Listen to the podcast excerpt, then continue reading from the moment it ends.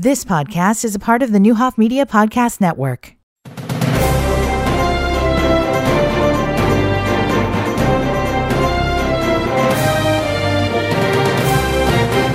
Good morning. Welcome to Newsmakers 1490 WDAN. Linda Bolton with you on the Zoom, and this morning I'm very happy to have with me two gentlemen from Iroquois Federal, Tom Chamberlain, who is the Senior Executive Vice President, Jerry Askren, who's Executive Vice President or something of that. Vice President. Jerry is part of the Tom and Jerry show, and he will be back with us next week with Tom Fricke to talk about an ag outlook for the year. This is the time of year we always try to kind of take a status check of where we're at and where we're going. One of the things I always find so fascinating in Vermilion County is the kind of resources we have. These two guys are an example of that. Tom Chamberlain and Jerry Askren have a wealth of knowledge and experience in the banking industry. And so they're going to talk with us this morning a little bit about the economy, where we're at, where we're going, what's happening. So good morning, gentlemen. Good morning, Linda. So Tom, it's another Tom and Jerry show. That's true. Actually, it is. It is a Tom and Jerry show. That's 2.0. So Tom, get us started. Give me some perspective on how the financial world, the economy, got through 2021 before we even start talking about 2022. Well, Linda, I would say, 2021 followed up 2020. We're still in the pandemic, but 2021 was the year of recovery. It was also a year of change, as we mentioned earlier. I think the one thing we've learned, even before the pandemic, is the new norm is change, and the pandemic just kind of accelerated that. We have to be ready to adapt to change every day, and every day we're making new choices. But overall, the economy recovered greatly last year, both nationally and then also on the state and local levels. I think we've done very good. A lot of people, the way they look at economy, the way the Fed does is they really concentrate on unemployment and then also inflation. And we'll touch on both today, but just starting with unemployment, our unemployment's nationally at the end of November is down to 3.9%. Our historical low was really about 3.5%. So we're approaching what I would consider full employment. Vermilion County were at 4.9%. And the state of Illinois is at 4.5, but both Vermilion County and the state has always tended to trail behind the U.S. averages. And as I mentioned, I kind of think we're reaching full employment. There's always going to be a small percentage out there in that unemployment number for one reason or another, but yet, you can drive through any town in Vermilion County and see all kinds of help wanted signs. Everybody is just begging for help. Nationally, when you look at some other numbers, and being a banker, we like numbers. There's 11 million job openings in the United States right now, and our unemployment is only 6.9 million people. Well, there's a difference there of a little over 4 million people. And where did that come? As you look at the number, there's actually 4 million people fewer in the United States looking that want to work now than when we went into the pandemic. And so a lot of people have just left the workforce for many reasons, and many of them aren't coming back. When we look at small businesses, they're the heartbeat of every community. 49% of small businesses in a recent survey said they had positions they could not fill. Historical averages are only 22% in the same survey, so over double what we are. And so that unemployment number is huge, the employment situation is huge in that there's so many unfilled positions and there isn't enough people to fill them. We've seen over time, even before the pandemic, labor participation rates going down, fewer people wanting to work in the market, and that hasn't changed. And then we've also seen, and here in Vermilion County, we've seen it, but also nationwide, kind of an aging of the workforce. In 2010, seniors made up 22% of the labor market, and those are people 65 or older. Today, they make up 28%, and by 2030, they're expected to make up 35%. So a third of our workforce in 2030 are going to be people over 65. So we're seeing a demographic change in the workforce as well, as we try to keep people into the workforce because the demand is so great. So, you know, the economy is moving forward. The employment has returned, but at the same time, in order to get people into the workforce, wages have jumped significantly. That is great. Everybody wants to make more money. But then we have the other problem that we'll get into, and that's inflation. Yeah. Inflation is outpacing the wage increases. So you're making more, but everything you have to buy costs more than the additional amount you make. And that is our next concern. And that's what we've seen in 2021 as well. Inflation come up.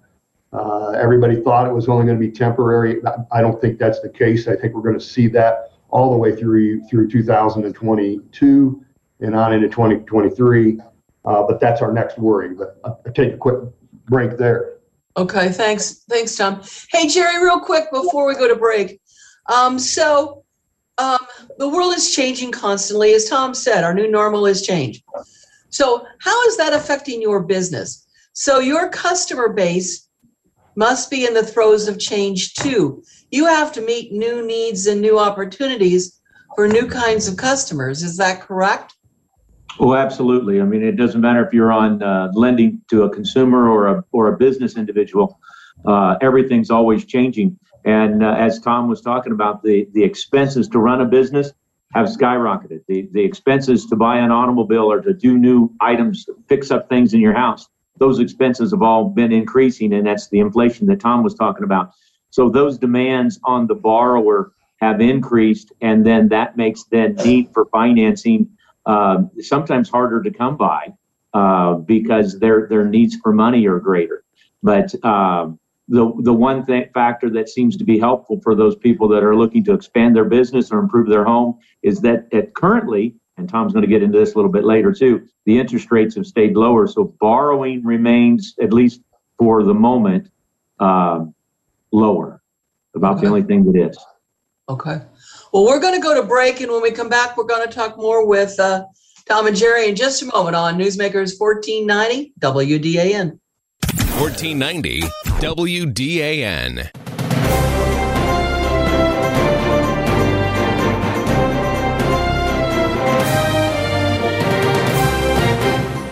Welcome back to Newsmakers 1490 WDAN. Linda Bolton with you on the Zoom call. And joining me this morning are Senior Executive Vice President at Iroquois Federal, Tom Chamberlain, and Executive Vice President of Ag, Jerry Askren. They are continuing our look forward, our glimpse backward and our look forward as we begin this new year and wonder what's ahead of us. Tom, you mentioned so many things in your first segment. So what are the things that you think, I'm assuming you're saying jobs and inflation are the things we most need to keep our eyes on as we move through the year. Is that correct? Yes, you know, the inflation is now the big worry, and you're hearing that in the news more. When you look at the hard numbers, they tend to be scary. You have to go back to the 1980s to see inflation at levels we are today, and all the way back to the 70s to see inflation across the board in all areas. So there isn't virtually anything you buy or do that hasn't been affected by inflation. And so that is the big concern. A few of us have been around since the 80s, and we remember the 20% interest rate days. Hey. I can remember borrowing for my house at 10% and thought that was a great rate. When it hit 7% years later, we thought we hit the lottery. So, sure. Do I think we'll get that high again? I don't think so. but that's what you worry about when inflation starts approaching the numbers that we have today. And so the way the Fed, which is Federal Reserve Board, the way they try to control inflation is they really try to slow up the economy. And how can they slow up the economy? Well, they've been buying treasuries and mortgage-backed securities, which is something they didn't do before 2008 when they had less than $1 trillion in their assets, and now it's over $8 trillion, approaching $9 trillion. So one, they quit buying bonds, and so the market has to go absorb those. And when you have less buyers, obviously the interest rates will go up. And then the direct way they affect interest rate is through the discount rate. And so they're looking to raise interest rates, and that'll raise interest rates for everybody, be it house loans or car loans or business loans. Those they're going to drive those rates up. And that's where the economists, they all have to take their guess. I remember in college, economics teacher saying, if you put all the economists together end to end in the world, you'll still not reach a conclusion. That's what we're dealing with. We're all taking our best guesses, but we do expect interest rates to go. When you do look at the market and those that seem to normally be the most correct, and you look at the tea leaves going forward, I would envision a interest raise of 0.25% probably this March, another quarter probably this summer, and another quarter probably towards the end of the year. It is an election year, so they try not to raise rates just before the election, so that's why I'm thinking in the middle of the year and then one after the election for 3 this year, so interest rates will be 0.75% higher. And I think we'll see that across the board, both on home loans, car loans, and business loans. And then next year, I anticipate another 0.75% in 2022 and another 0.75% in 2023, just to try to slow inflation. And if inflation continues at the pace it is, they'll move some of those rate hikes sooner than later. And if the pandemic hangs on and things slow up, just because we have to start scaling back, then we may be able to push some of those rate hikes back. But it's clear they're coming. I wouldn't. There's very few people in the camp that interest rates aren't going to go up. So, Jerry, real quick, because next week we're going to talk more about the impact on the ag industry. But again, so what Tom is describing with inflation, we still seem to have a strong economy. We still seem to have pent-up demand to purchase. So this is the time of year when the farmers are figuring out what new pieces of equipment they're going to add to their inventory and what they want to go into debt over. Based on what we saw from the harvest, quick look at where you think the ag economy is going. Well, right now, they're fighting the same thing that everybody else is. It's the inflationary numbers. Their input costs have increased dramatically. So their costs are up, in some cases, doubled what it was or more from the previous year. Linda, we've talked in the ag segments with Tom Fricke that anhydrous is something that you can't grow corn without. And that's one of the items that have really increased in price. So the farmers are dealing with that same thing. And right now, one of the things that's favorable to them is that they could borrow money cheaply, whether they're buying equipment, farmland, or paying for their input costs.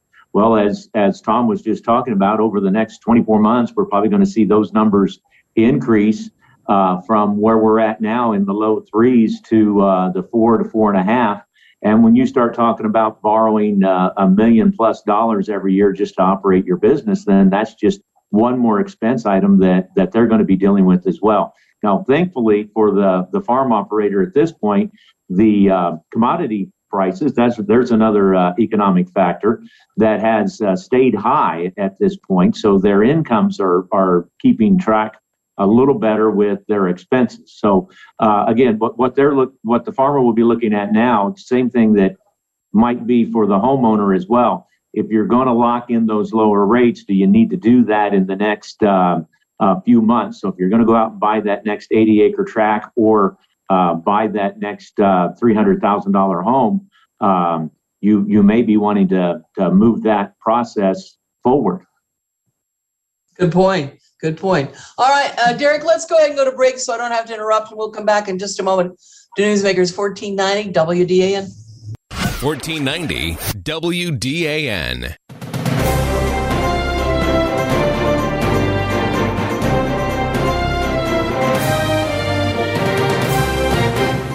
Welcome back to Newsmakers 1490 WDAN. Linda Bolton with you on the Zoom call this morning. Senior Executive Vice President at Iroquois Federal, Tom Chamberlain. Executive Vice President of Ag, Jerry Askren. We're looking ahead economically into 2022, and these guys have been giving us a ton of information. So, Tom, let's take it down to the basics for a minute. You know, everybody hears everything now from national news about, oh, my God, inflation's up, employment this, and everybody's running around with their hair on fire. Let's have some practical advice. So I'm just an ordinary homeowner. Maybe it's time for me to move up to a new house. Maybe I need more room. Maybe I need a new car. How do I approach this decision-making at this point in time in this kind of weird climate? Well, I think the good news locally is people are actually, you know, there are always people that are living day to day and struggling along. But as you look in the whole, people today have more savings than they had before we went into COVID. They weren't out shopping. They weren't out traveling. They weren't out doing stuff. And so they were able to conserve, and they built savings for the first time in decades. And I think that's a good sign going in. And so they've been able to build up their credit. So if you are looking for that new house, interest rates right now are still low. And even though they're going to start raising, as we talked later in the year, they're still below historical norms. So it's still going to be cheap for you to borrow. On the car market, the concern there is, as you talk to all the car dealers, they can't get cars new or used on their lots.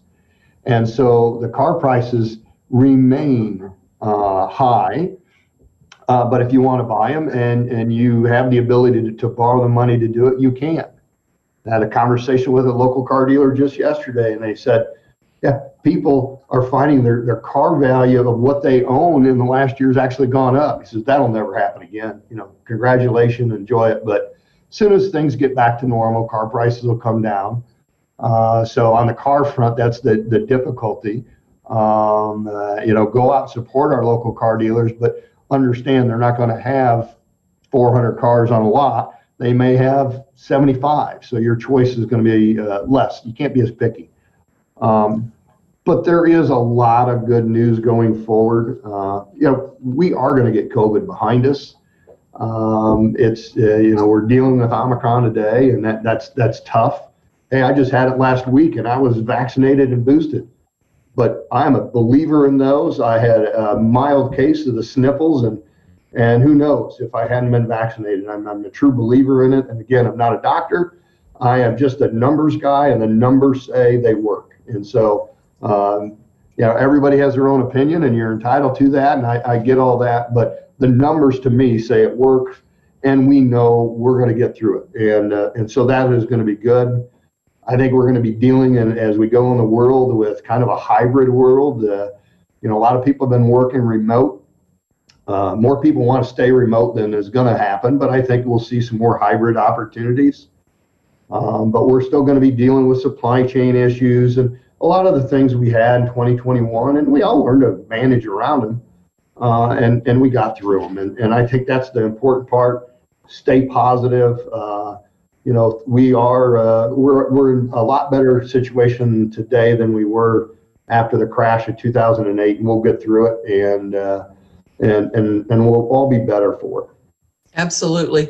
Hey, real quick, Jerry, just a couple of minutes. But one of the things, I'd be remiss if I didn't ask you about this. One of the things we had thrown right in our faces and we could not ignore was the gap. The haves and the have-nots when COVID first surfaced. And we realized how many people were literally living paycheck to paycheck.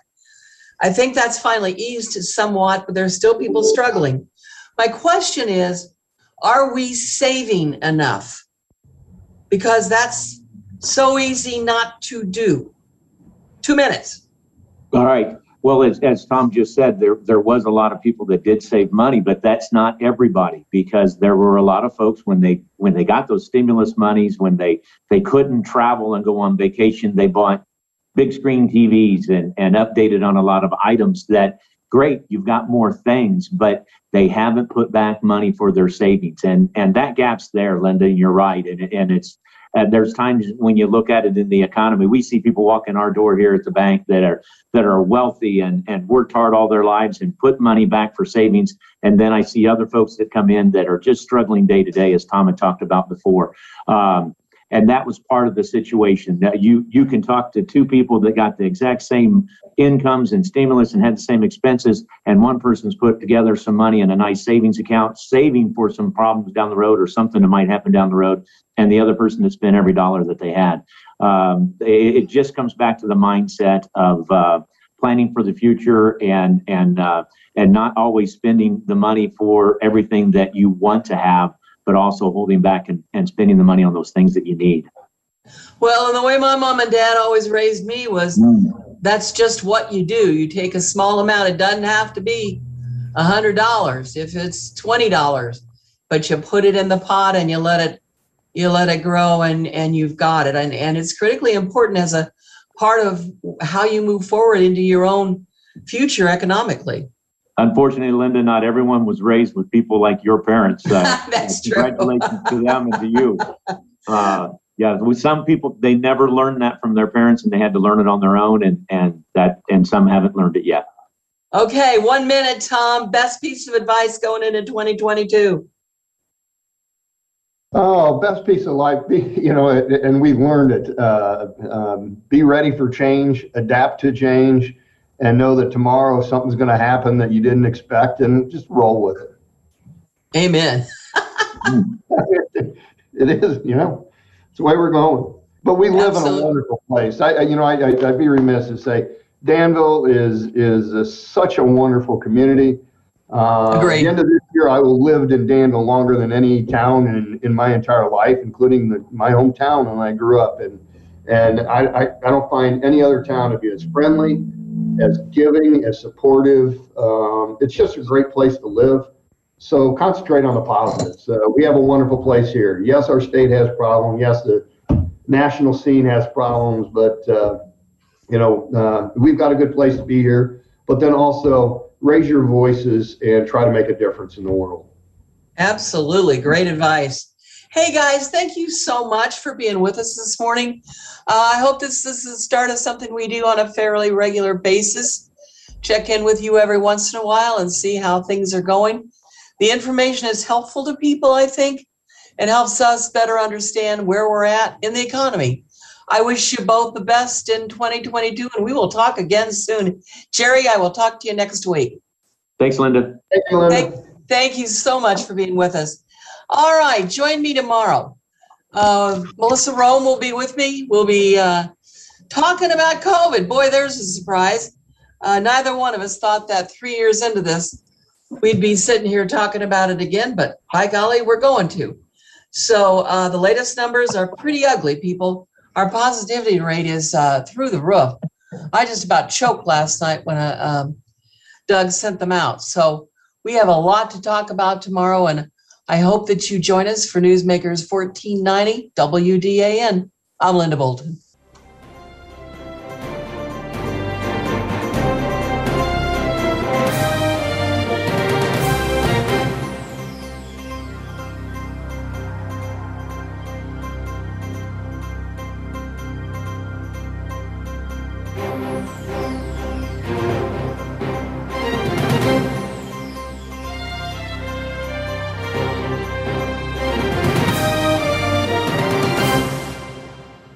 Danville's talk station, 1490 WDAN Danville, W284DD Danville, and online at vermilioncountyfirst.com. You've been listening to the Neuhoff Media Podcast Network. For more, visit neuhoffmedia.com.